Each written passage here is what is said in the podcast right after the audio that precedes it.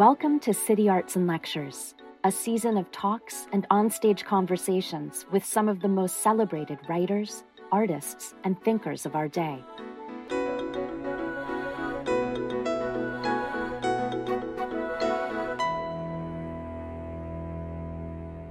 This week, we'll hear how even before the pandemic, distance has played a key role in psychotherapy, starting with Freud's treatments by mail to crisis hotlines and now mobile phones and Zoom sessions.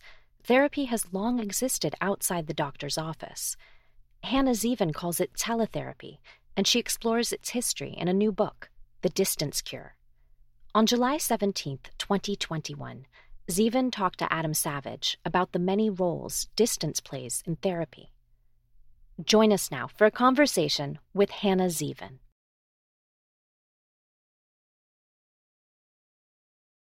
Hey, everybody. Your local San Franciscan and former Mythbuster Adam Savage here. And today we're going to be talking about teletherapy. I'm interviewing Hannah Zeavin. Uh, she is a lecturer in the Department of English and History at UC Berkeley. She's also a fac- uh, faculty affiliate at Berkeley's Center for Science, Technology, Medicine, and Society. And she is the author of The Distance Cure A History of Teletherapy. Hannah, welcome. Thank you so much for having me, Adam. My absolute pleasure. Uh, this book blew my mind. It it absolutely changed the way I look at the world, and so I want to thank you up front for that. Uh, I thought that when when COVID took hold of the world and I started zooming with my therapist, that I was encountering brave new territory. Uh, but when I read your book, I discovered that this territory of of of not being in person with your therapist is as old as therapy itself. That that was maybe the most surprising revelation. Yes, and it was surprising for me too. Uh, the book, at its outset, had the aim of redescribing therapy uh, via its shadow form, teletherapy.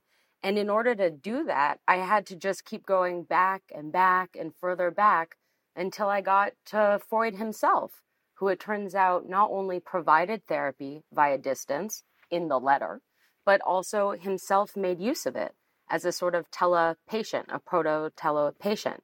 Um, and it's existed since then, since 1890. Wow. So you say in the introduction that you offer that you quote offer a new history of the conventional therapeutic scenario, one that cannot be told in isolation from its shadow form teletherapy. And just for our, I mean, I I'm a son of a therapist. I'm married to a therapist. I've been in therapy for most of my life. And before we gallop off into the weeds, where this book spends most of its awesome time, uh, I wanted to just start with the frame of what do you mean by the conventional therapeutic scenario? Let's just lay the groundwork for our audience. Thanks. So the book is about what we're doing right now, right? Adam, we're not in the same room, even though maybe two years ago we would be. The, mm-hmm. the conventional scenario is being in the room together. That is the assumed default. If you go into therapy, you're going to an office. And that has been the persistent idea. We really imagine not only the office, but maybe a white noise machine, old, uh, you know, and, maybe slightly yellowing magazines, a, a waiting room. And the book says actually, as long as we've had that form, the conventional therapy scenario, we've also had many other kinds of mediated experiences of humans helping other humans and machines potentially helping or or claiming that they're helping humans uh, and that therapy at a distance has been around since jump. And when you're talking about therapy in person you even say in the book that even in person the conversation is mediated by culture by expectation by the roles that the therapist and the the the analysand uh, both play within the therapeutic frame. Is that right? Absolutely, and also by voice, and also by money or its absence, and also by what therapists call the frame, the setting. All of those little ritualized moments uh, of greeting and saying hello, which of course we've imported right onto Zoom, even though they are different on Zoom all of that, even in person, is media. It is mediation. Um, and so the book takes that very seriously, that there's no way to have some kind of, uh, I guess, pure non mediated experience of therapy because it's always mediated. Well, and this is uh, this is something that I didn't realize because uh, I haven't read an academic text on therapy before, but I didn't realize uh, I didn't know about the frame. Can you explain the frame as it applies to therapy? Sure, totally. Um, it's just that idea of uh, all of the boundaries that are set between a patient and their therapist. How much am I going to pay you? What days am I going to show up? Not Wednesday, but Tuesday at 9 a.m., not 10 a.m. Um, for how long? Are we going to talk for 45 minutes or 50 minutes or only 30 minutes or an hour? Or a double session of 90 minutes. Um, and all, you know, what, what furniture is in the room? Uh, are you lying on a couch or not? Mostly not now in 2021, um, but maybe a couch uh, in 2019, pre pandemic, uh, and so on. All of those little particulars comprise the frame. And the frame is both something uh, where we have recommendations. You should do it like this and obviously where a patient and a therapist are going to make their own frame, their own setting together, each one individually, not just even the same between two patients. And that's very core to um, many modalities of therapy, how we show up for each other, whether in the room or not. So you go back to the origins of therapy itself with Freud, and you make the case that you make the case that yeah that that Freud absolutely not only redounded to teletherapy but actually utilized it as he developed his his his theory of psychoanalysis. Yeah, so I mean it's a kind of proto teletherapy, right? It's happening over the letter and I just found this really exciting right? Uh, when when therapists right now are disparaging teletherapy sometimes the kind of teletherapy we're doing in 2021 in the pandemic um, as kind of lesser not as helpful um, they often make a joke about freud right? Some version of can you imagine freud's zoom room? And the answer is supposed to be no that you can't uh, of course, it turns out, I think, or I'm arguing in this book, uh, yes, yes, I can imagine Freud's Zoom room. Um, Freud loved media. He used media and technology metaphorically in his work all the time. Uh, he even said uh, that uh, analytic listening and conversation is like a telephone call. So there's that always mediated bit. But he also really did use media to do therapy. Um, and I tell two stories in that chapter on Freud. The first is that Freud and his best friend, who later becomes his total enemy, um, are making psychoanalysis together. Uh, Freud as the major um, generator, but in this kind of written conversation with his best friend. Uh, and that we uh, typically think of that just as Freud musing. Uh, but I'm saying actually, if we look at it, it's it's an analysis. It's called in the the to use your term in the weeds. It, the right. Um, it's called Freud's self-analysis, and I'm arguing no. It's just Freud's analysis, and it's happening over letter. Yes, with his best friend um, for many many years. Then Freud also goes on and treats a little kid, his only kid patient, uh, via letter writing because the kid can't leave the house. He's agoraphobic. Uh, and I look at those two stories to say, right, as long as we've had psychoanalysis, we've also had it at a distance. Well, so I want to break down this this relationship between Freud and his friend as he's writing to him, because it was fascinating to me that it's referred to as Freud's quote self analysis. But when you look at it in the book, you examine it within the frame of there is uh, there is somebody who is talking and examining themselves, and there is an other that they are using as the sounding board for that. So his best friend is portraying the first therapist as Freud works out psychoanalysis. Is that right? Yeah. So I think, you know, there's there's this idea that in part Freud it has to be a self-analysis because Freud is the first analyst. And so you can't have um, Freud uh, just you know uh, doing it with someone else that would make in this case the buddy is named wilhelm fliess the the first analyst and maybe maybe in a way that's the case um, but i'm saying that if we look at the letters you see that so much of what would happen in your therapy my therapy is also happening for Freud. At the same time, it's Freud. So he's also making up this entire total system of psychoanalysis, you know, each year, with each passing year, uh, in the letters. And it's all there.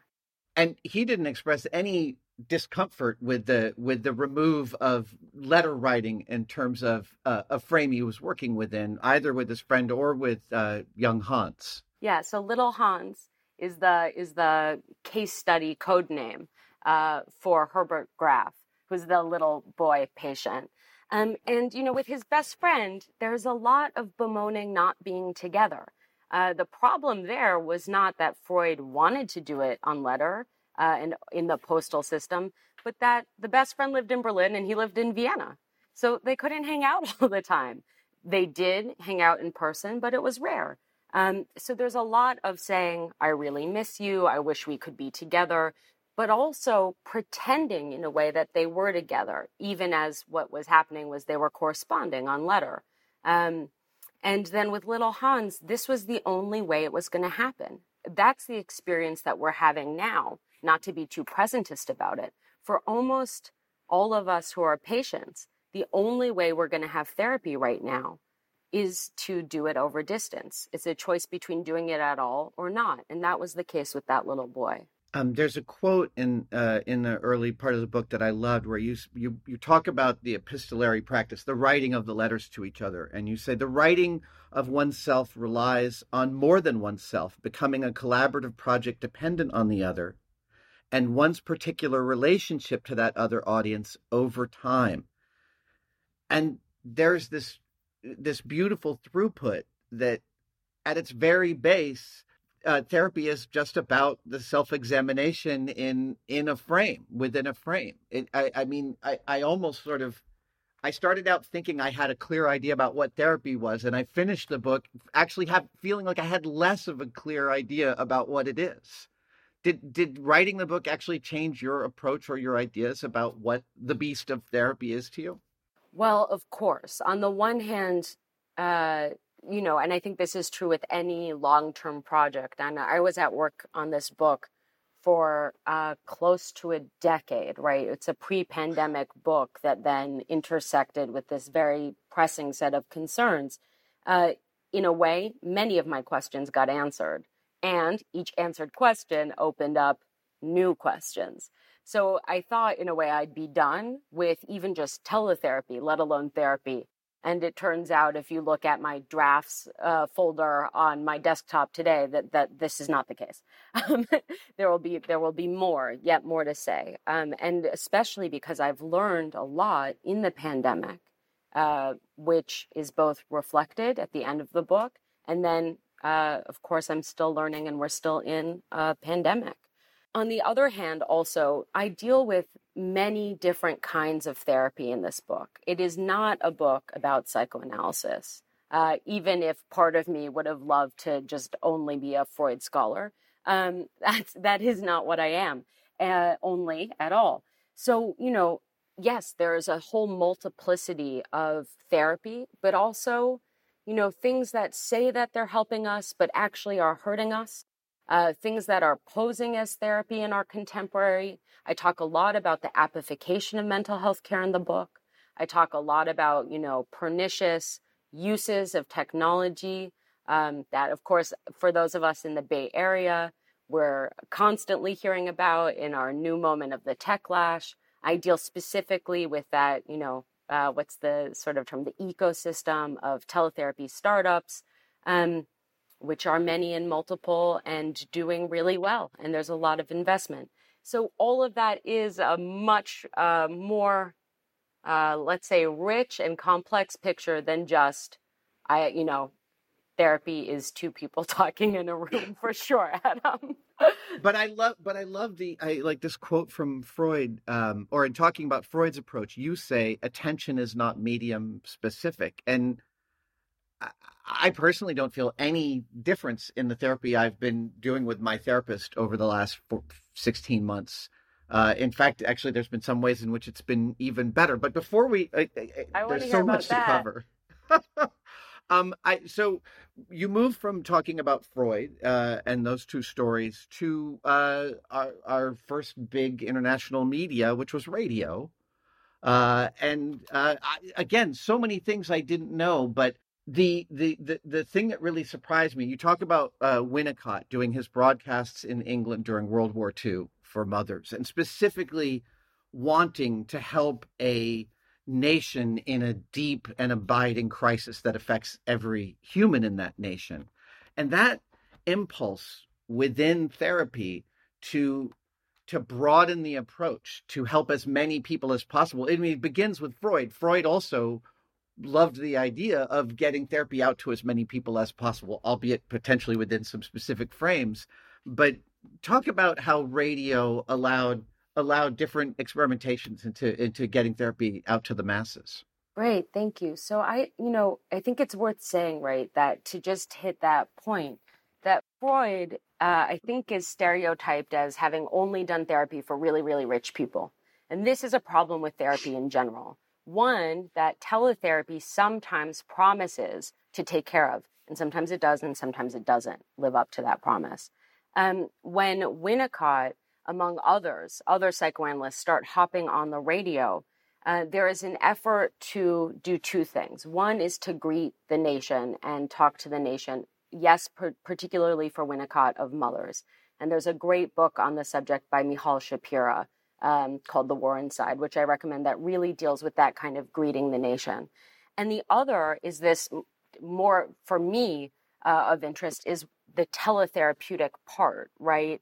Which is that because of the blitz in London, people could not meet. They just couldn't do it.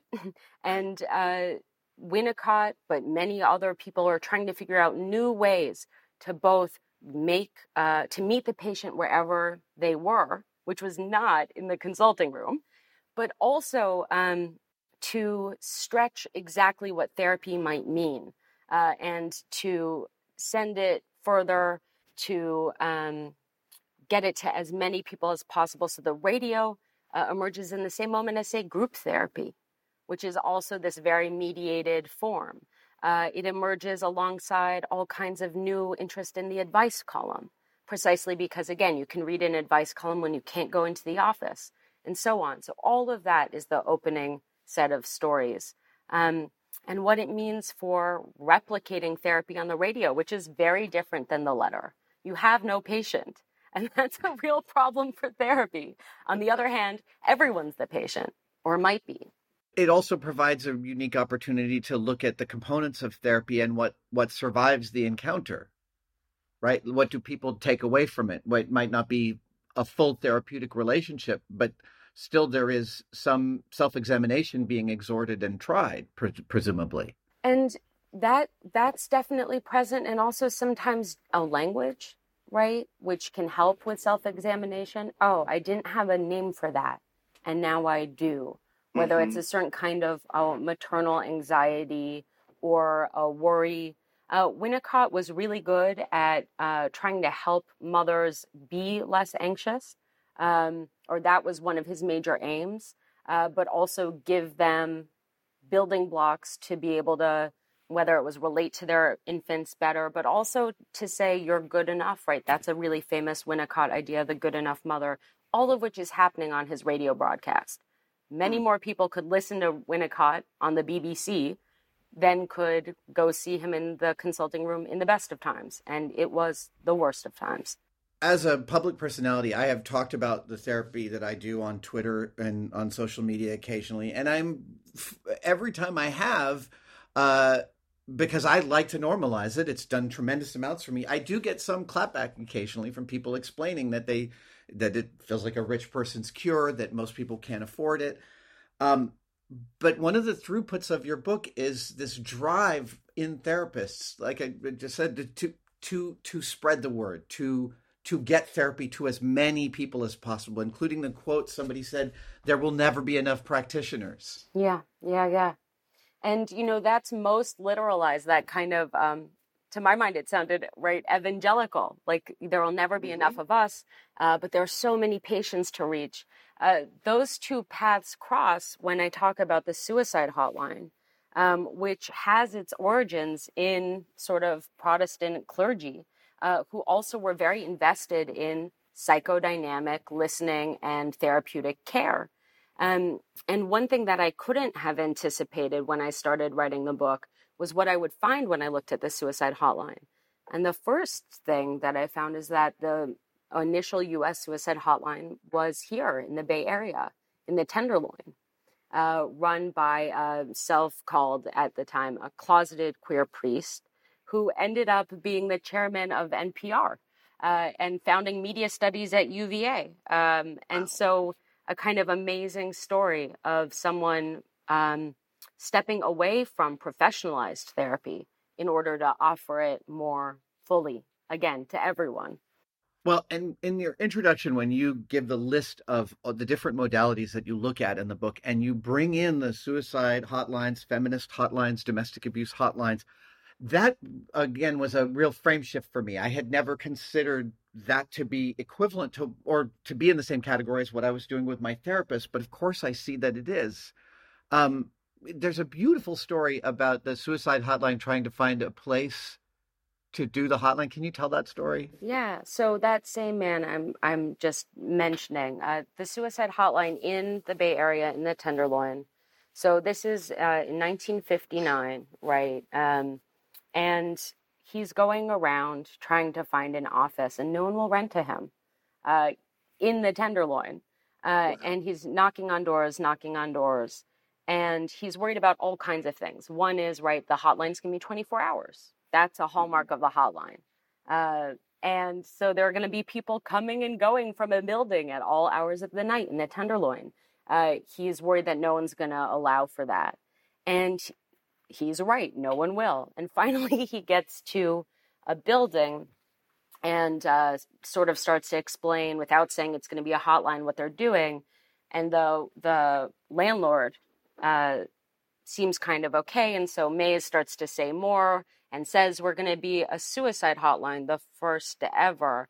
And uh, the landlord pulls up his sleeve and shows um, the scarring left over from a suicide attempt and says, like this, and gives Mayes uh, the first uh, hotline office um, and also at half price.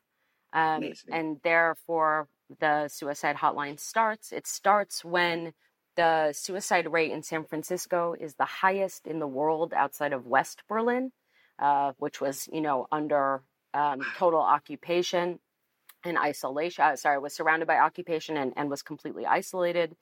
And um, within several years, though everyone tried to shut the hotline down, the suicide rate in San Francisco was cut by half. You say this about the hotline. The hotline shifts the power dynamic of the psychodynamic encounter. In the standard face to face encounter, the clinician asserts a technical power and maintains a, a lack of particularity. Um, in the case of the crisis phone call, the lay volunteer and the client are given some of the same protections and opportunities. Can you talk about that? Sure. Um, so, the way hotline calls work is that they, uh, and this is true not just on on suicide hotlines or crisis hotlines, but uh, across many, many of these forms, right? If you call in, someone's going to pick up the phone. That's the first thing. Uh, and uh, they might say some form of a greeting Hi, um, how can I help you tonight? This is Hannah. Um, and the caller then can go anywhere, but typically they say why they're calling. How mm-hmm. can I mm-hmm. help you tonight becomes answered. And from there, right, we don't know who the caller is unless the caller gives a name. And we don't know who the um, trainee volunteer is unless they say their name. And they can say Hannah or they can make up a name that's not theirs, right? Um, so there are all these kinds of anonymity and protection. Another one, obviously, is the distance. Neither of them are in a room together. And that's yeah. equally holding both of them and protecting both uh, people. For the caller, it might be the only thing that makes it possible to imagine picking up the phone. For the volunteer, um, sometimes that protection is physical, but also allows them to do their job, right? Uh, to not be nervous in the presence of someone in crisis. And this is the sort of way hotlines work for decades. And now uh, there are some complicating factors. Some hotlines use geolocating services so that anonymity isn't really there anymore fully. Sometimes they work with the police, which you know actually re-endangers the caller. But in the old hotline, that was the case. It was equally held protection. And the and the caller can call anytime they want because it's manned 24 hours. It's time independent. And they can stay on the phone as long as they want, and they can call as many times as they need, and someone's going to pick up the phone. Well, and that was really fascinating to me was the ways in which users, I mean, when you build any any framework, people are going to build their own framework into it. And the idea that callers of these hotlines would start calling at the same time every day to find the same practitioners, uh, that they, I mean, that they would develop relationships in the anonymity, it was really beautiful to me. Yeah, hotline workers have shifts, right? Just like workers in general. And so if you really like voice A but you hate voice B and you note the time it's Saturday at 3:30 p.m., you just will keep calling Adam. And so, you know, people have repeat callers, they have high frequency callers. Um, and so then that question of anonymity can be negotiated. Maybe it lessens. Maybe there's a real um, deepening into particulars. And for some, the deepening into intimacy is not about saying anything more about oneself. It's just that kind of recall and recall, uh, charted for sometimes across years. And uh, I also learned a term in your book I didn't know about before, but the, that the that the softer version of a hotline is called a warm line. Yes. So, and that there's also a, a, a deep history of this. There's a new book out by a colleague called Information Activism uh, from Duke Press that has uh, this great story of a lesbian warm line, uh, which comes out a couple decades after this first suicide hotline, where you can call just to chat, maybe get a hmm. referral. Um, warm lines still exist; they exist all over the country, and it's great. Uh, it's a, an amazing idea about not needing to be in crisis, but still wanting someone there, and people make use of them. I want to go back a little bit to radio because uh, you talked about someone I didn't know about, uh, an early uh, women's radio psychologist, Toni Grant.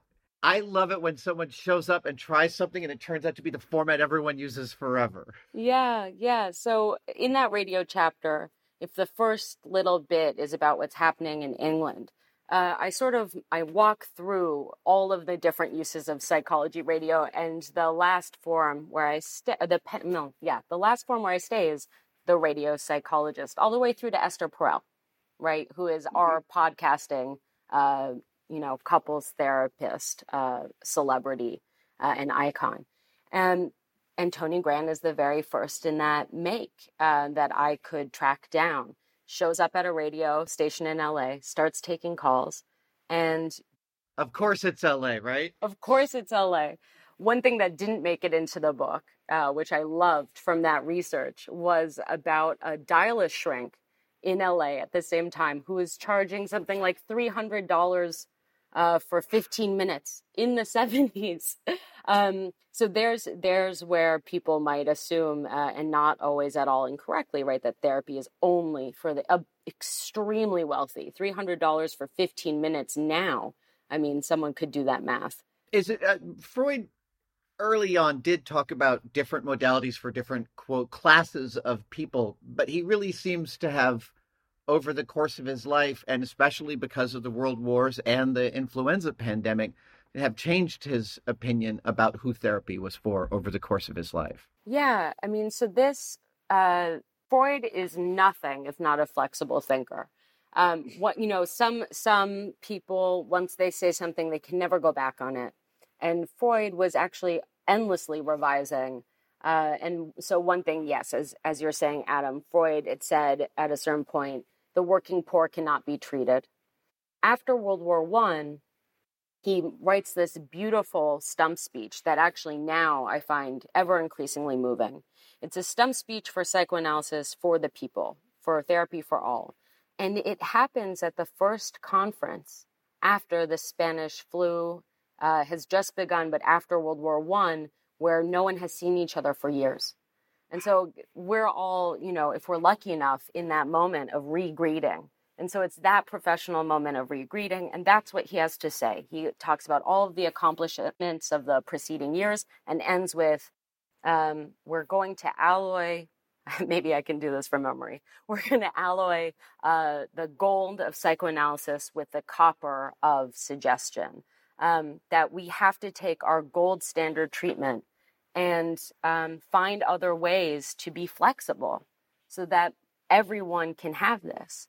Um, and indeed, that was a huge project for Freud and the next generation after, um, and one that we need to endlessly return to because uh, it's it is still uh, very very difficult for people to find help that works for them uh, and also is not exorbitantly expensive in this country and beyond. Um, you move from uh, the hotline chapter to a chapter on automated therapy. And I will tell you actually that I, as you could imagine, I loved my computer class in 1982 in Tarrytown, New York. And one of the very first things I did was I wrote a conversation, a very rudimentary conversation program with about, you know, a thousand words, uh, so I could talk to my computer in BASIC.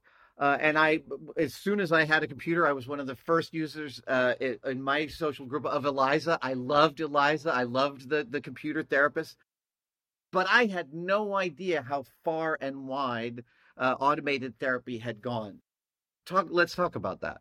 So I'm so glad you love talking to Eliza. you know, so who is Eliza? Eliza is the most famous therapist, other than Freud, maybe, who isn't a therapist though. She, she, scare quotes, is a chatbot, and she was invented the first automated prototype for a therapist in 1966, which might be a lot earlier than folks would assume we're getting into the automation of therapy and trying to make a therapy bot. Um, Weizenbaum, her creator, was horrified by what he had wrought. Uh, it was an accident. He had just programmed uh, this bot to show something completely else, which was that talking to machines uh, was superficial. And instead, um, everyone had your experience, Adam, or many people did. They loved talking to quote unquote her. Um, the, there's a very infamous story uh, from the Weizenbaum moment, which is that Weizenbaum's secretary uh, demanded to be left alone with a computer, as if you know, the computer and she were having a private therapeutic session. This really horrified Weizenbaum. Um, but ever since 1966, we've been trying to, both psychologists, uh, uh, anti psychoanalysts, former psychoanalysts, computer scientists, uh, have been trying to sort of crack this elusive code um, to make a working uh, AI therapist. Um, you know, Google has one. Uh, there's, you know, endless apps on the iPhone or in the uh, the iTunes store or whatever that you can download that attempt to do some version of this. Um, and yeah, but it all starts really in the early 1960s, mid 1960s. It's astounding, and it it brings to question what is it that people are getting out of this very strange modification of the therapy frame. And I was really fascinated by Charles Slack uh, by his research and what he found. Can will you tell that story? Sure. So before Eliza, um, in that sort of psychedelic early uh, moment uh, where you know Timothy Leary is at Harvard and whatnot, um, Charles Slack had this kind of Leary-esque experiment where what he decided to do was he was going to make a, a sort of a tape recorder that could count how many words you spoke out loud. And he handed out these uh, tape recorders to a bunch of quote unquote teenage gang members in Cambridge uh, and paid them for as many words as they spoke. Um, and as their tallies grew higher, they got more cash. Uh, and this is a form of the kind of gamification of of everything, but also of mental health care that we have today, right? There was a reward. There was in-game play reward. Um, and he collected the tape recorders and he was interested because it sounded like a soliloquy, like someone talking to themselves, as if there were another person there and it was just cutting out all of me and then it was only Adam.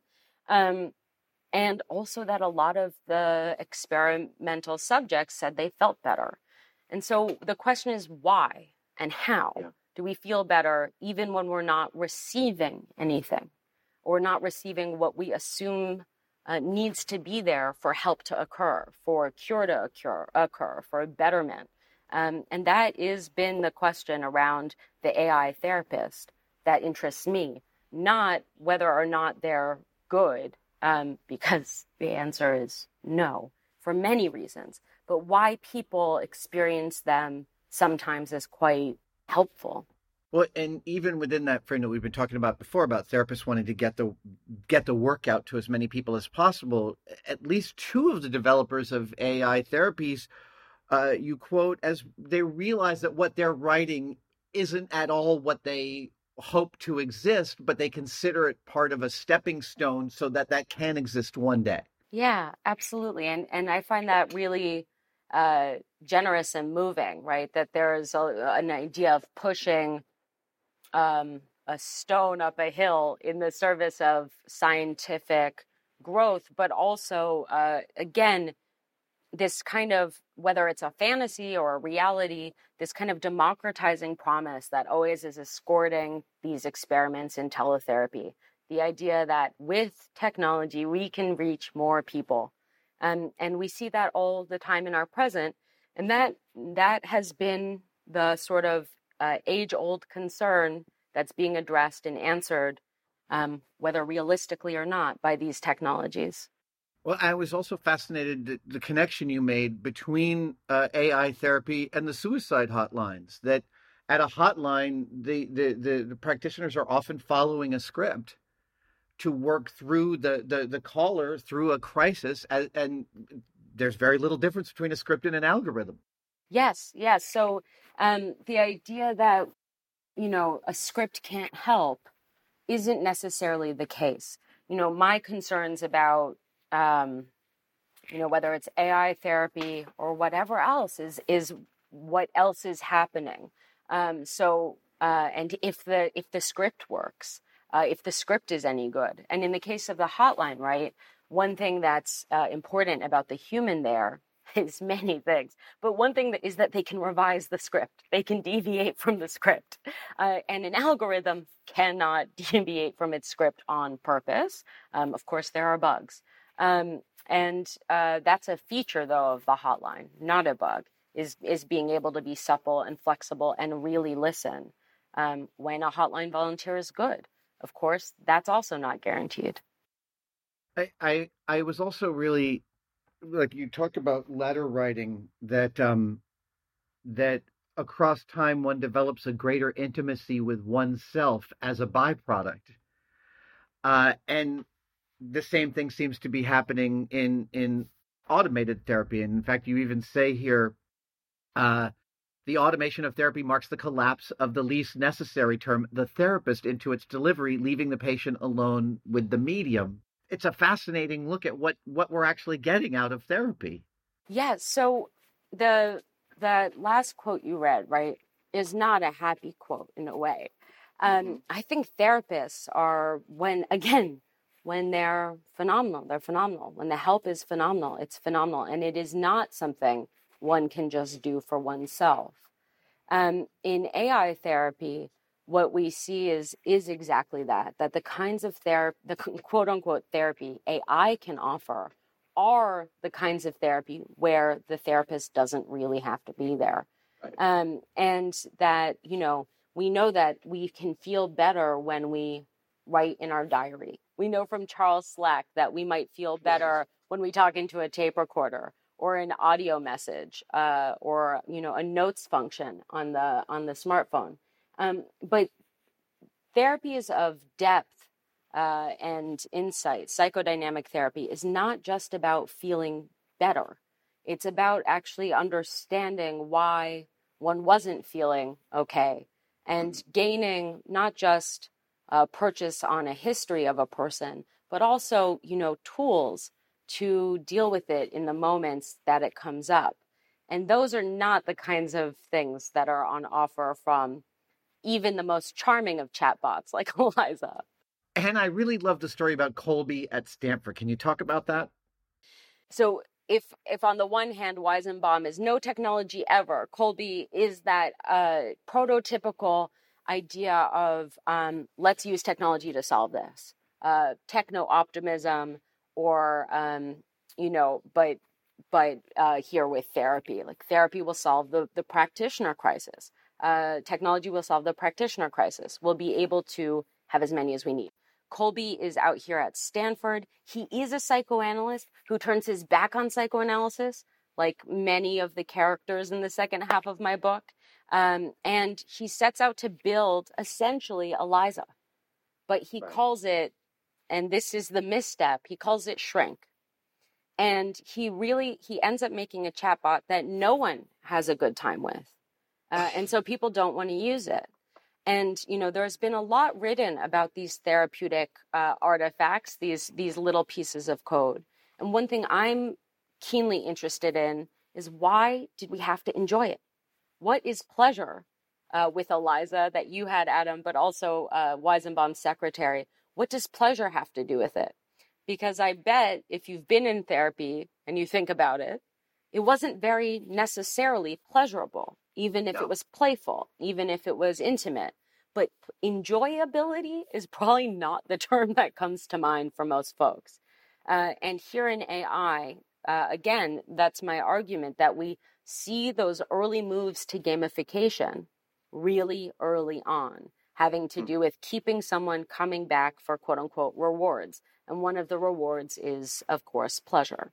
Uh, I'm curious uh, if I'm assuming you tried many automated therapies. I'm curious if any of them surprised you in a positive or negative way. You know, uh, I still fo- following Sherry Turkle, who wrote a lot about Eliza. And Sherry Turkle, I love this in her book Life on the Screen. She had her students every single year use Eliza and watched how the students at MIT shifted their reactions to using a chatbot. Um, I've had students play around with these different, uh, more obviously gamified therapies, and no, I think that unfortunately they're not they're not surprising in either direction because they are doing exactly that. They're trying to entrain the user to come back to use the thing to generate more data via like whether it's a cute pink screen or a penguin avatar or whatever. Um, what I, what does always surprise me is how individuals feel about it, and that's really the focus for me is looking at how patients, or now we call them users, suddenly uh, feel about these modalities uh, in their life and the role of these kind of apps and previously, you know, hotlines and and so on. Well, and this is the thing I felt. I actually I actually wrote it down after the first after reading the first third of the book, but it's the thing that I felt was the most lovely spine of the entire of the entire book, which is I've read some academic writing. I read a lot of abstracts while hosting Mythbusters and scientific papers to to to familiarize myself with stuff. And one of the things that academic writing can do is it can be end up being completely divorced from its subject in the coldest way imaginable. And in reading your examination of each of these modalities and what it can teach us about therapy, I got this understanding that for you, therapy is still this big mystery, that there's still all of these facets to the landscape of therapy that we don't understand, and that it is still, uh, there are still so many unanswered questions. And I always find that landscape a much more uh, welcoming and, and, and, and fascinating landscape. Thank you so much for saying that. Um, yeah, I mean, because therapy is fascinating to me precisely because, on the one hand, in each of its little modalities, it has so many particular formal components, but also therapy is an aperture onto how we talk and hang out and live and communicate just generally. And so, thinking about you know mediated therapy, teletherapy, uh, in our, you know, what's called this increasingly technologized, and then the pandemic hit, increasingly technologized life. Uh, and, you know, for the last 18 months, since March 13th, 2020, for me, increasingly distanced life um, has been really rewarding. uh, to sit and think through the contradiction of what I call in the book distanced intimacy, which isn't always um, intimacy in the warm and fuzzy sense, but sometimes intimacy in the kind of violent, uh, overknown sense. Uh, and humans and and you know the mind and relationships are i mean they are a really huge topography filled of course with mystery this and there, also ends up being this other throughput to the book, which is, and I didn't realize this was a very American frame to think of technology as the thing that separates us and isolates us. Um, but you repeatedly re- come back to the argument that it's actually regularly doing the opposite. Yeah, and I think right. So when I wrote the book, all except for the coda, which is yeah. about COVID nineteen, it's about the uprisings of last summer and this sort of moment where if teletherapy was therapy's shadow form for 120 years, now it's flipped. You know, in person therapy is now the shadow, uh, and it's happening, uh, which we right. can talk about. And people are going back to the office, um, and some people were in their offices the whole time, even though there were public health mandates against it. Um, but you know, I think many of us now have a have a textured daily quotidian sense that in uh, again given the choice between distanced communication and nothing we will choose we will choose to communicate. And then additionally some of us prefer it. And that might be a problem uh, in many cases right? I think a lot of us have big anxiety about the reopening up of life if we're so lucky to have that happen. Again uh, vaccination being a major part of that, but not only. And on the other hand, uh, sometimes it really can be the correct choice uh, or the choice that is actually working better and is not just about soothing and anxiety. So I'd be interested, I mean, one day, if not now, to hear for you, Adam, when you said it was almost the same or it was the same, Zoom and the room. I think a lot of patients have had that experience and also a lot of therapists too. I've actually found that in a couple of really important ways in this last year, I've had a couple of experiences in therapy that were that couldn't have happened in the in the therapy office. Uh, in one, I felt activated in the moment that therapy was beginning, and the therapist said, um, "Maybe you want to go." Uh, I was in my shop. He said, "Maybe you want to go put on a coat that feels good to you to put on." And I had never considered doing that as a soothing mechanism. And I went and got this coat that is one of my favorite coats and I put it on and I realized, oh my God, right. I've spent my whole life building armor to shield myself in. Clearly, this has a psychological root that somehow has never occurred to me until this moment. That's incredible that that the coat got to be like your spacesuit.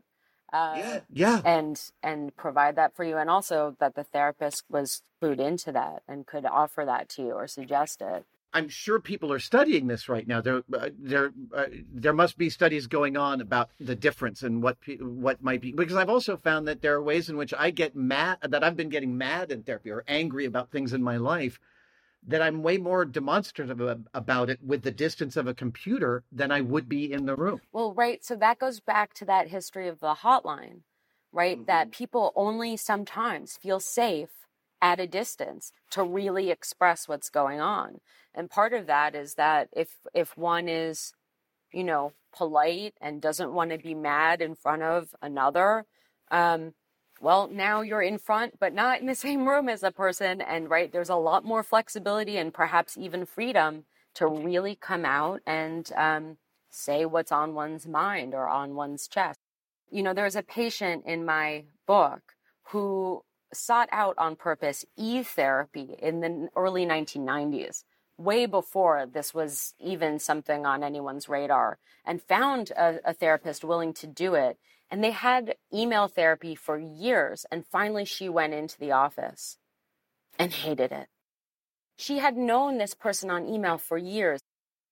He had finally convinced her to come in and went right back to email because it was exactly that for her right? She didn't feel paradoxically held enough in the room. She needed to be safe because of what distance was doing and providing.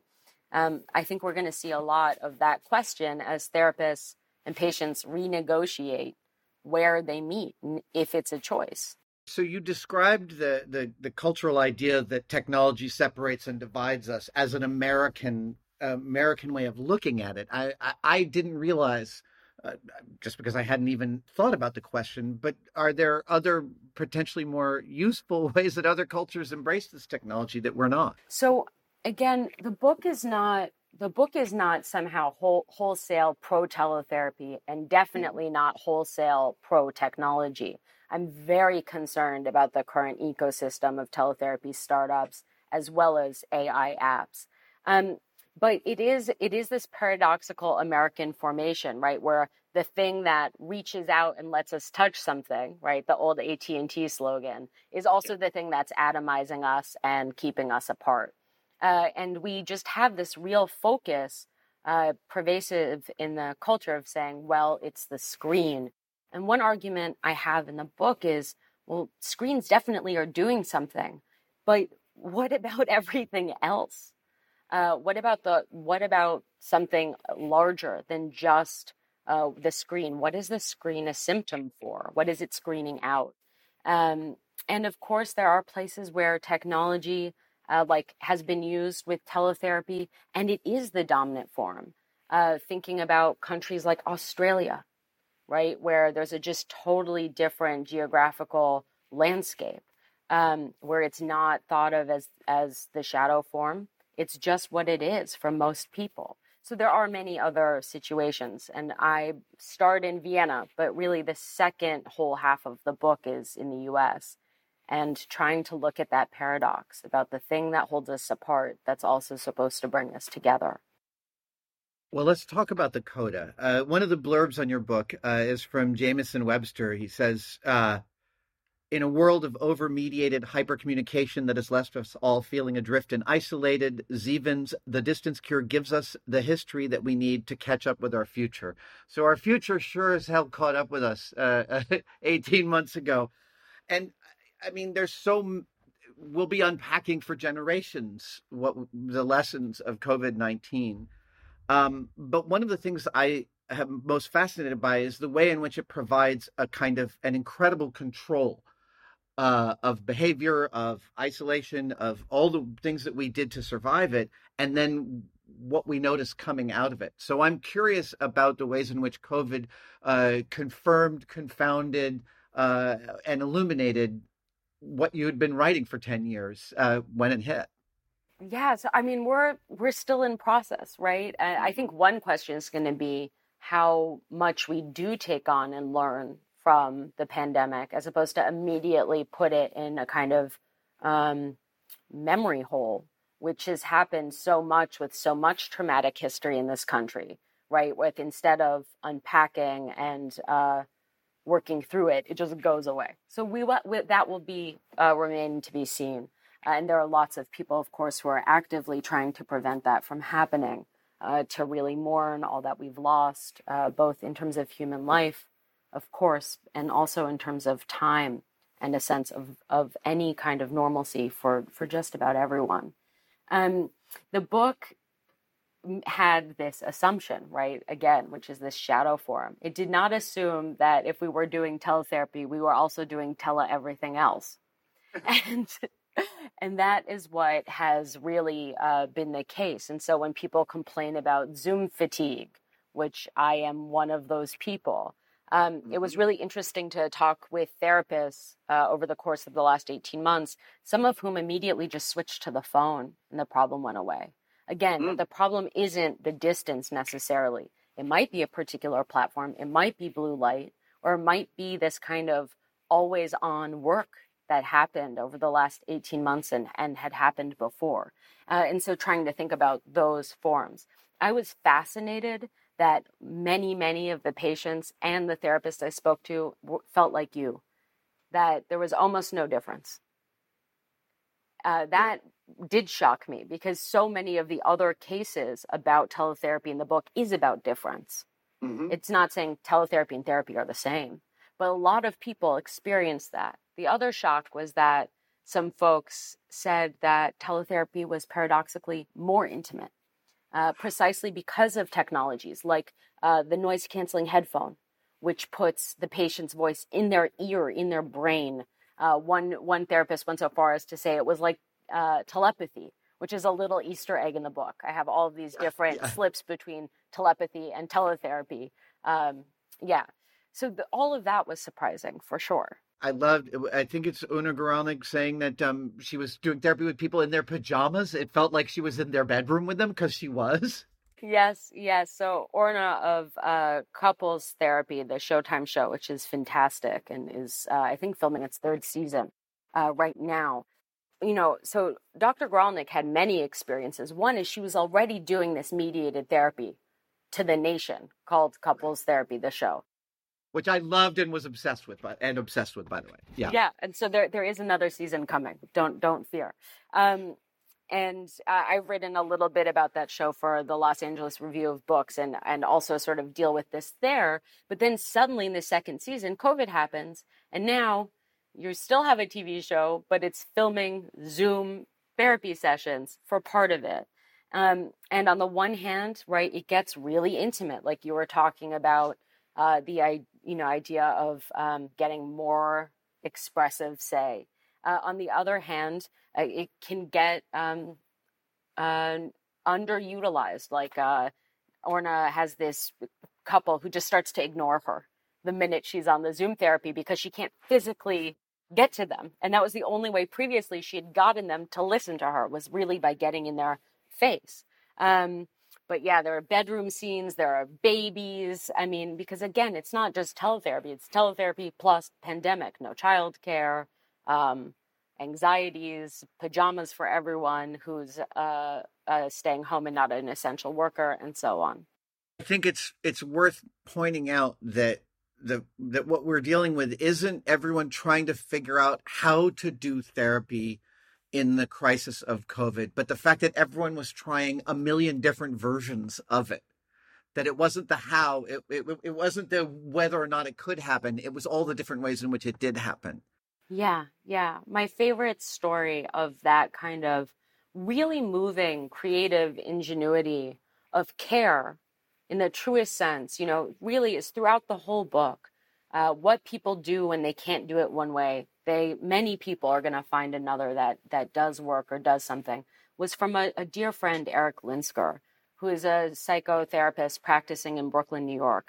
He sees a lot of children and so was was really a little bit worried about what to do with kids in zoom. Mm-hmm. kids who need parents to set up the call kids who uh, maybe have very little computer experience even if they have a lot of ipad experience one thing that he found was uh, a challenge or was going to be a challenge was how do you do play therapy and draw with them? And he used the zoom whiteboard to do a drawing game just as he would have done a piece of paper in the consulting room right? So everyone really who who could started to try out new things that worked just as well sometimes better and of course sometimes there were failures glitches dropouts um, and that too is part of human life my biggest takeaway, I think, from from reading the book is that if someone is out there and needs help, there is someone else who's trying to figure out a way to get help to them. And the question is, what happens in between? Right. And the uh, the other question is, when is help not helpful? When is it harmful? And these are the textures, right? The questions for why isn't it just a good idea to make something totally accessible? Well what if the thing you're accessing is no good and these are these are the major questions facing us especially in the kind of silicon valley landscape as we as we exit the pandemic hopefully one day and enter into the next period Hannah, it's a wonderful book. I really appreciate that you wrote it, and thank you for talking me to, to me today. It's been really illuminating. Thank, thank you. Thank you so much, Adam. You've been listening to Hannah Zeavin, author of The Distance Cure a History of Teletherapy, in conversation with Adam Savage. This program was recorded on July 17th, 2021.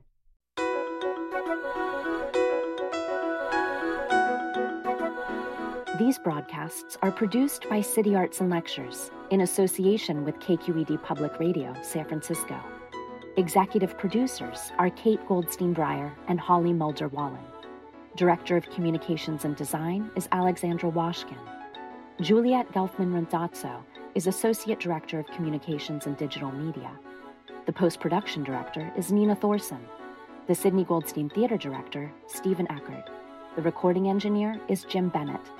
Theme music composed and performed by Pat Gleason. The founding producer is Sidney Goldstein. City Arts and Lectures programs are supported by grants for the arts of the San Francisco Hotel Tax Fund. Additional funding provided by the Wallace Alexander Gerbode Foundation, the Mimi and Peter Haas Fund, the Bernard Osher Foundation, and the Friends of City Arts and Lectures. Support for recording and post production of City Arts and Lectures is provided by Robert Mailer Anderson and Nicola Miner. To attend a live program, see who's coming next, or find out more about our podcast, visit our website at cityarts.net. That's cityarts.net. Special thanks to Ann Oyama for making our programs possible as we shelter in place at home.